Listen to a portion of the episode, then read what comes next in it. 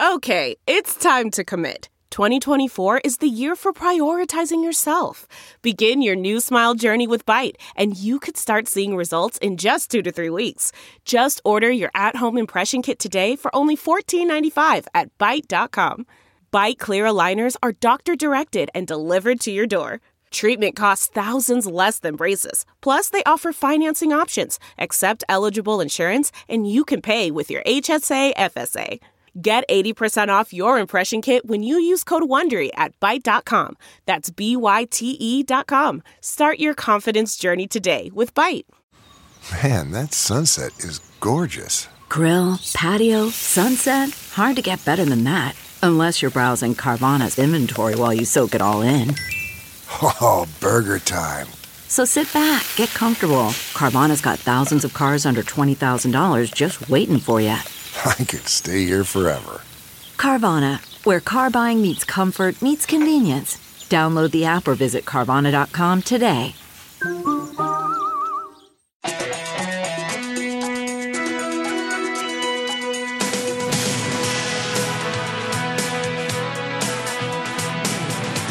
Welcome to Hollywood and Levine. I am Ken Levine, your podcast host. This week, part two of my interview with Al Michaels. And if you missed part one, after you listen to this, go back and listen to that, because that was pretty great. Well, this week we focus on football. And of course, Al is the voice of NBC Sunday Night Football. And prior to that, he spent 20 years calling Monday Night Football games on ABC. Well, we talk a lot about his preparation, just what it is like to call a game on national television. We spend time discussing partners, rules of the NFL. If you are a sports fan, this is the episode for you. And even if you're not a sports fan, he's a pretty fascinating guy. Al Michaels, part two, this week on Hollywood and Levine. Part of your job is working with partners, and you have worked with a number of partners. And that really has to be an adjustment, because you really do have to establish a chemistry, and you have a lot of different personalities in different sports. I've probably worked with over 100. Wow. Because if you think about all the sports that I have done, I mean, when I'm at ABC, Wide World of Sports, I did everything. Rugby, high diving, target diving, all kinds of auto racing, ski flying, you name it. Motorcycles on ice. So I have worked with, through the years, I've probably worked with, I think, I would bet you it's three figures. It's you know, baseball, football, hockey, basketball. Most of them were great. I mean, because there's a chemistry that gets developed, and I think I've been fortunate in that most of the people I work with have been very smart, want to be good in the business. The hardest thing would be an analyst who would come to the table and think that he or she, because they played the sport or coached the sport, they know it, and so off they go. Yeah. And don't want to get any better because, they know. And that's why they're there. But the really, really good ones, and I've had so many, they get into the business of broadcasting. Mm-hmm. You're not in the ex-jock business. You're not. You're in the broadcasting business, which is communication and communication skills. And I take somebody like Tim McCarver. Tim McCarver was the perfect example of a guy who, the minute he left the playing field, went into broadcasting and learned all he could about the inner workings of a broadcast. What are they doing in a truck? What is everybody's job? How does this work? How do we fold this in together? How do we all get synchronized? And that's why, to me, Tim was as good a baseball analyst as there's ever been. I had the great pleasure of working with him for a lot of years, and he understood how to construct a broadcast. Goes back to being a broadcaster. It goes right. Yeah. So Tim was a great player. Played in 4 different decades, World Series. Caught Bob Gibson all of those years. A spectacular career. Could have been. There's no question in my mind. Tim McCarver would have made a tremendous manager, and he had opportunities to. but he chose broadcasting, and then he immersed himself in it. So did John Madden. John Madden's another example of a man who knew everything there is to know about football, Hall of Fame coach, but John learned the broadcasting business. And you take these people, Chris Collinsworth, another classic example. Now, you have said that he is the best football analyst that you've ever worked with. Well, I mean, I don't want to say, you know, I'm not going to compare Chris and John Madden because they were both fantastic. Right, in very different ways. In different ways. There's what makes Chris so good? Well, number one, going back to what I just talked about, he's in the communications business, mm-hmm. and he understands it. He is unbelievably prepared. I mean, if you know him, he's one of my dearest friends, in addition to being a broadcast partner. A tremendous guy with a big heart. We share, along with the rest of the crew, our goal of, you know, however good we might have been last week, we're going to be better this week.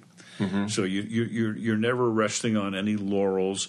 You're moving ahead, but he gets it. He just – it's hard to explain, but you sit there with somebody, and it's a comfort level. And it's almost like you're not on the air. You're just having a conversation with somebody. Mm-hmm. Even though there's a game to be broadcast, and I have to do what a play-by-play person does, announce the play, and Chris does the analysis. But there's a symbiosis, which is it just happens. I can't explain it. I really can't because if you try to go into, you know, it's going into the old sausage factory. How is it made? Right. You know, it's like people say to me, how do you be funny? How do you be right? Yeah. Exactly. Yeah. And you can't explain it. And I mean, how do they make sausage? I don't want to see how they make it. All I know is that you put it on a plate with some, you know, eggs over easy. It tastes fantastic. So this is what pretty much takes place in our business. And Chris is just, I mean, one of the things that makes him so tremendous, I mean, I followed sports since I was 6 years old. I've seen God knows how many football games announced, you know, almost 1,000 now between college and pro through the, well, almost, I've probably done 750 NFL games plus, you know, I did years of college football in Hawaii high school, whatever. I mean, I've seen a few football games. Yeah. I think I know a lot about football, a lot. But Chris will go, he'll come in doors that I didn't even know existed. He will see something that I hadn't even thought about. And McCarver did that in baseball, too. It's like, wow, as much as I thought I knew about this, and that's what makes him so great. I mean, it's different. He knows how to come in different doors. So you're basically doing a lot of the same things. I mean, you know, if you watch games and plays develop and all the rest, there's a commonality, but he can take that commonality and make it seem different, and that's an art. Mm-hmm. One thing that you do that I really appreciate is, boy, you know the rules, and it seems like every third game there's some kind of crazy play, some kind of arcane rule where if he has his left foot in but his knee is over his shoulder, that it's you know, a catch, and the rules change every year, but you really stay up with all of that. Well, they change and they expand, and I must tell you, it's now gotten to the point where we brought in Terry McAulay last year, the former referee, mm-hmm. Officiated 3 Super Bowls and was in the league for about 20 years. We had to, because it's now reached the point in the middle of the game. I mean, I can't go back in my head and think, you know, Section 403, Article 12, right, subparagraph, whatever. And so many things are so subjective, and you have to look at them from different angles. So we felt compelled to bring in a man, and Terry did a great job last year. It's funny, we had a year where we had probably fewer plays. Where we had him. Right? Yeah, Terry's sitting right there. Right. You know, he's, the makeup lady is taking care of him every week, but he's never getting on camera. We finally got him on camera in the playoffs, because we had a crazy play in the Philadelphia-Chicago playoff game. But it's to the point now where you really do need, I mean, Fox started it with Mike Pereira, brought in Dean Blandino. Gene Steratore now is over at CBS. We've got Terry McAulay. You really need that person. because they've been there, and you might know the rules and you might look at it from one angle, but they have done this. They not only know the rules, but they can interpret what the officials are looking at and what they're seeing. And now you've got New York involved and all of the rest. So it's become so insanely complicated that you do need that extra person in the booth to bail you out in a way. Right, but it's really impressive how you are on that. My biggest fear in broadcasting baseball, it's not screwing up plays, because everybody screws up plays. I do.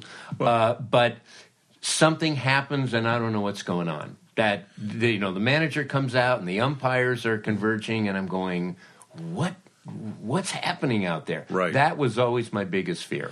Yeah, and that's going to happen. And there were times when, I don't care how many years you've done it or whatever, where, look, there's been no greater baseball broadcaster ever than Vince Scully.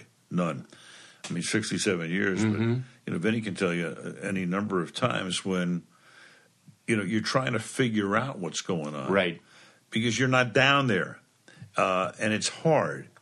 And as a consequence, now you're working through a lot of scenarios in your mind. And the only thing, I think the best thing to do in those circumstances is to say, I'm not sure what's happening here. Mm-hmm. But then you go back and, what has just happened? What is taking place? But don't try to play expert when you can play expert because you don't know. Yeah. So I think it'd be worse. I think honesty is best at that point. I think you do yourself a disservice if you try to say, well, this is what's going on and it's not what's going on. And, early in my career, I would try to speculate about certain things and then find out later that I was wrong. Mm-hmm. And I, at that point, knew it was just best to say, all right, folks, I'm not sure what's happening here. But let's take a look at this side and that side and go through what might be happening, but then say, look, I don't know. Mm-hmm. And that's why these days, too, not only you have an official in the booth, but, to me, a sideline reporter is hugely beneficial. We have Michelle Tafoya. She's great. She's phenomenal. Yeah. She is great, and she has to... be alert, and she's down there on the field.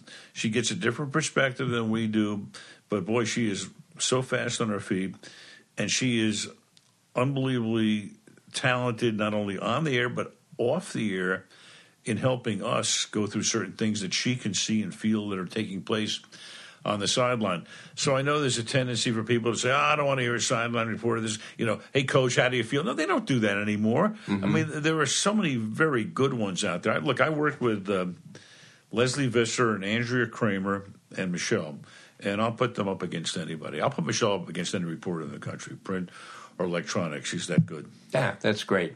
Walk me through your preparation, okay? For, let's say, it's going to be Sunday night, Green Bay at Chicago. How do you start preparing for the game? When do you start preparing and how? Well, you're never not preparing to the extent that even in the offseason, I'm paying attention. Mm-hmm. Because what's taking place in April might be relevant in September because you're watching how teams are constructing what they're doing in the offseason, the draft process, signing free agents, coaching moves and all of the rest. So I like to have in my brain kind of a tapestry. My brain sort of works chronologically. I like to think in chronological terms. So if I'm relating a story in September or October, I can go back and I can frame it by, in April, this was happening. And then in June, this happened. And then it changed in August. So in terms of preparation, as I say, you never not prepare.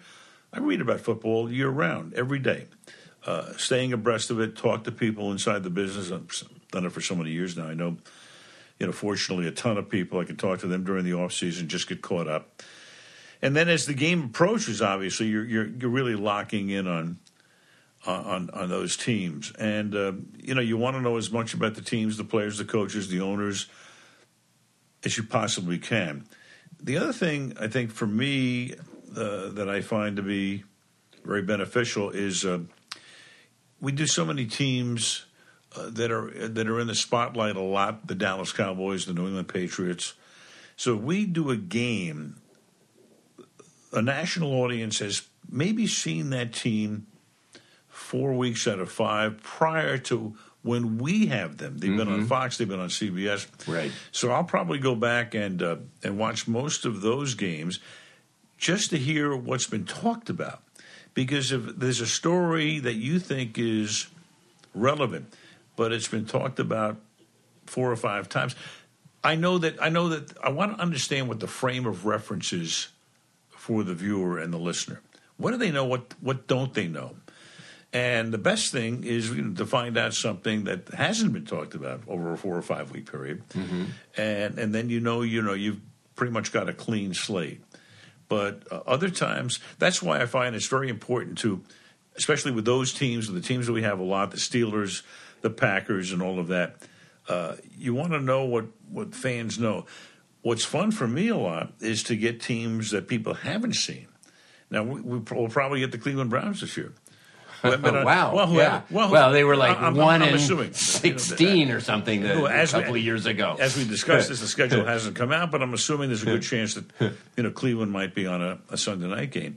So, I mean, people maybe think Jim Brown still plays for them. Right. It's been that long. He does it? I'll tell you. Yeah. Right.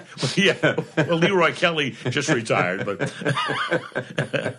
and Frank Benifield is still in the secondary. But, it's been so long, so it's kind of fun in a way to have teams you haven't seen in a while. Right. And you kind of can start from a different place than you can with the Dallas Cowboys. Right. So you would go to Chicago when? 2 or 3 days beforehand. Okay. And then what we try to do is spend 1 day at practice with the home team and meet with the players and the coaches that we want to interview. And then on the day before the game is when the visiting team comes to town. So we will meet with them, a number of people from that team, at the hotel. But during the week, it's a matter of, looking at tapes, talking to people, reading up on everything. There's so much information out there right now, Ken. I'll tell you, the hardest part right now is delineating between the information and the misinformation. A lot of misinformation. Well, it goes back to that again, doesn't it? Oh, my God. It goes back to what?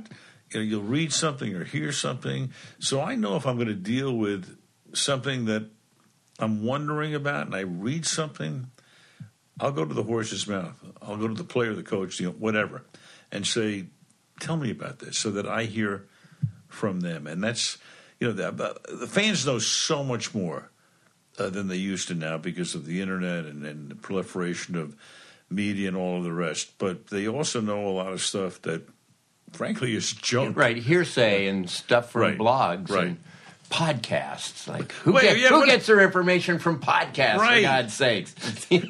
Nobody. Don't take anything that I say seriously. When you're in the booth, describe to me what you're looking at. I mean, how many monitors and Stratocasters and how many people are surrounding you? What is it like if I'm standing over your shoulder in the broadcast booth?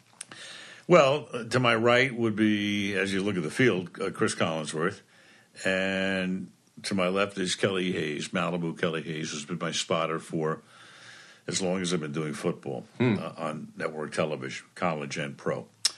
And Kelly's there as a second set of eyes for me because you can't see everything. So a lot of times he'll show me, who's in and out of the game because I'm watching the monitor. And I set it up so that the monitor is in front of me, but I can look over the top of the monitor so I can, it depends, I move my eyes up or down. Up and I'm looking at the field live. Down and I'm looking at the monitor. But I set it up that way because you never want to not see what's on the monitor.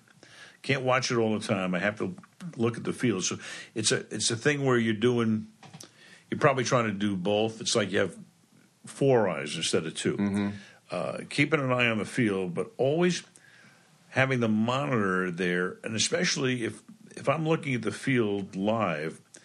But I can see, the monitor is in play, you know, maybe 20% of my vision at that point, and I see a camera cut, I'll make sure I look at that, because that's what the person at home is seeing. Mm-hmm. So I've got to identify, or whatever, I see something that they're seeing and I miss it, that's not very good. Because it could be something extremely irrelevant.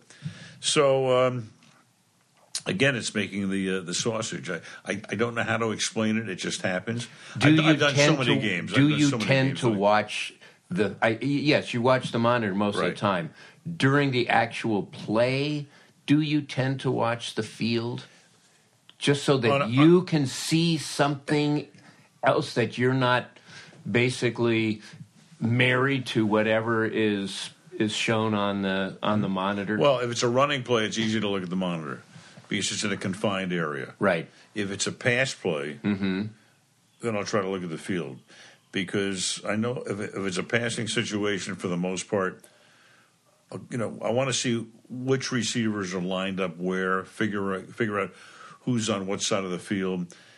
Kind of during the play itself, you know, where you're on camera, I mean, when you're looking at your television set, what you're seeing is the quarterback. He's back in the pocket. Mm-hmm. You're not seeing the receivers running their routes at that point. So I know he's back there. I've got to keep an eye on, you know, is he going to get sacked? Is he under pressure? But I also will try to glance at the field to see if I can, you know, discern at that point what basic routes they're running, who's where. Mm-hmm. You know, is this guy running a go route? Somebody's going over the middle. So that gives you a little heads up on where the ball might be going. So that's what you try to do. You know, sometimes it really works well. Other times it's like you're fooled too. Mm-hmm. So, you know, you're kind of watching the play along with the fans, but at least I have a general idea as to who's where at any particular time. One thing I love about your broadcast is you bring an enthusiasm to the game. You've been doing it all these years, and yet you really sound like you genuinely are excited to be there and to be calling that game. And, you know, to have that love and passion after all those years, it really does come through. Well, I really love sports, Ken. It's unscripted drama. I love the drama. I love drama. Some fans still think announcers root. Yeah, I root. You know what I root for? Overtime. I want a close game. I want drama. I want controversy. I want excitement. I still get a thrill. I know Vinny always talked about, Vince Scully, you know, the crowd. Still excites me. Still excites me to drive up to the stadium, to walk into the stadium, to watch the stadium fill up, the lights come on. I've been tremendously fortunate in that most of my career, especially in the second half of it, has been most of the games are on national television. They're important. They're big. So many people are watching it. You know, to be on the #1 show on television now 8 years in a row is astonishing. Mm-hmm. So I've lucked into the best of the best in my career, and I never forget it. And I know Kurt Gowdy, who I talked about earlier, who I loved, I idolized, and I actually got to meet him when I was in college. Mm-hmm. And he was doing the Red Sox in Scottsdale, Arizona in spring training, and brought him a tape machine. And you know, he gave me some tips and all that. Then I got to work the World Series with him and the Olympics and all of the rest. And I'll never forget, Kurt said to me at one point when I was young, and you know, things were going pretty well, and you know, he said, you know, you're going to have a great career. He said, don't get jaded. Don't get jaded. Don't, you know, there are too many people that he knew in the business who would get to a certain point and then they'd bitch about they didn't get certain assignments or whatever, or they're doing another game. And those words always rang in my ears. But I still love sports. Even when I'm not doing a game, I mean, I can get immersed in a telecast. I mean, we're taping this the day after, you know, Tiger Woods just won the Masters. Wasn't that great? I mean, that was... Yeah. That's 4 hours of fantastic television. Mm-hmm. CBS did a wonderful job yesterday, capturing everything, and I mean that was riveting. So if you know, I still feel that way about sports. You go to the stadium, you don't know what's going to happen. The last 4 Super Bowls I've done, amazingly enough, have all gone down to either the last play of the game or the last 30 seconds, which is crazy. You know, you dream about that.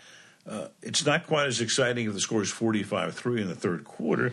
But then, you know, I'll play the string. You get stories and stuff. I'll play the string out, right. And then you know this next week. So you have another chance to, you know, pop open a cork for a bottle of champagne the next week. Right. So that's pretty much how I look at it.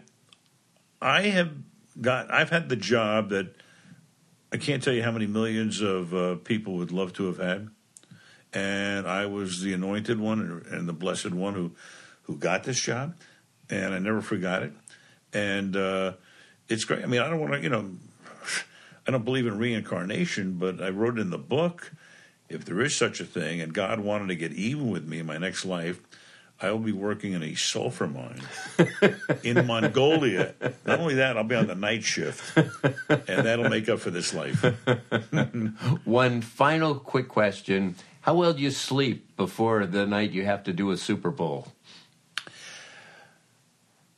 Pretty much the same as any night's sleep. I mean, I'm kind of like up and, you know, 2 or 3 times during the night. I mean, it's just the normal pattern.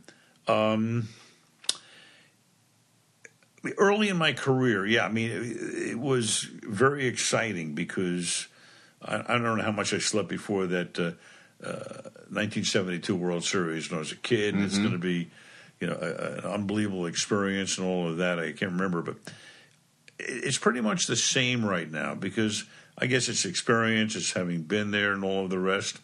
You know, it's more an excitement than it is a nervousness. You're anxious.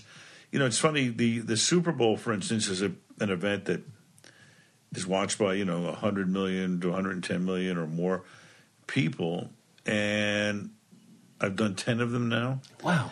And I know it's like crazy over a 30-year period. We get it every 3 years. And I think that people say, are you nervous? And I think it's like I've heard players say, game starts, and yeah, there's an excitement and all. And then the game starts, and then the first play is this contact, and then you kind of settle in. Yeah. It's the same thing for me on the Super Bowl or any big event that I've done. You know, you're excited. You want to, you know, get off to a good start. I liken it to a horse race, and you're a horse, and you're coming out of the gate, mm-hmm. and you don't want to stumble. You don't want to throw the jockey. Mm-hmm. You want to get off to. You want to break cleanly, and if you can get off to that good start, and then you're rolling. I mean, that first World Series, you know, like I say, I'm just hoping that air will come out of my mouth coming on camera. And then by the seventh game in the ninth inning, man, I'm right at home. This is great. This is an e-ride at Disneyland Plus. So it's getting into the rhythm, getting into the groove, and once it goes, you've been there before, and it's very exciting. Great. Well, Al, this has really been a treat. Thank you so much, and look forward to seeing you on TV. I hope so, Ken. Take care, man. Thank you. And that will do it for this week. Again, our thanks to Adam and Susie Meister Butler, Bruce and Jason Miller, Howard Hoffman, and John Wolford. If you want to write me, I will write you back. Just email me at HollywoodLevine@Outlook.com. That's HollywoodLevine@Outlook.com. Follow me on Twitter @KenLevine, Instagram Hollywood and Levine. Talk to you next week. Bye-bye. Hollywood.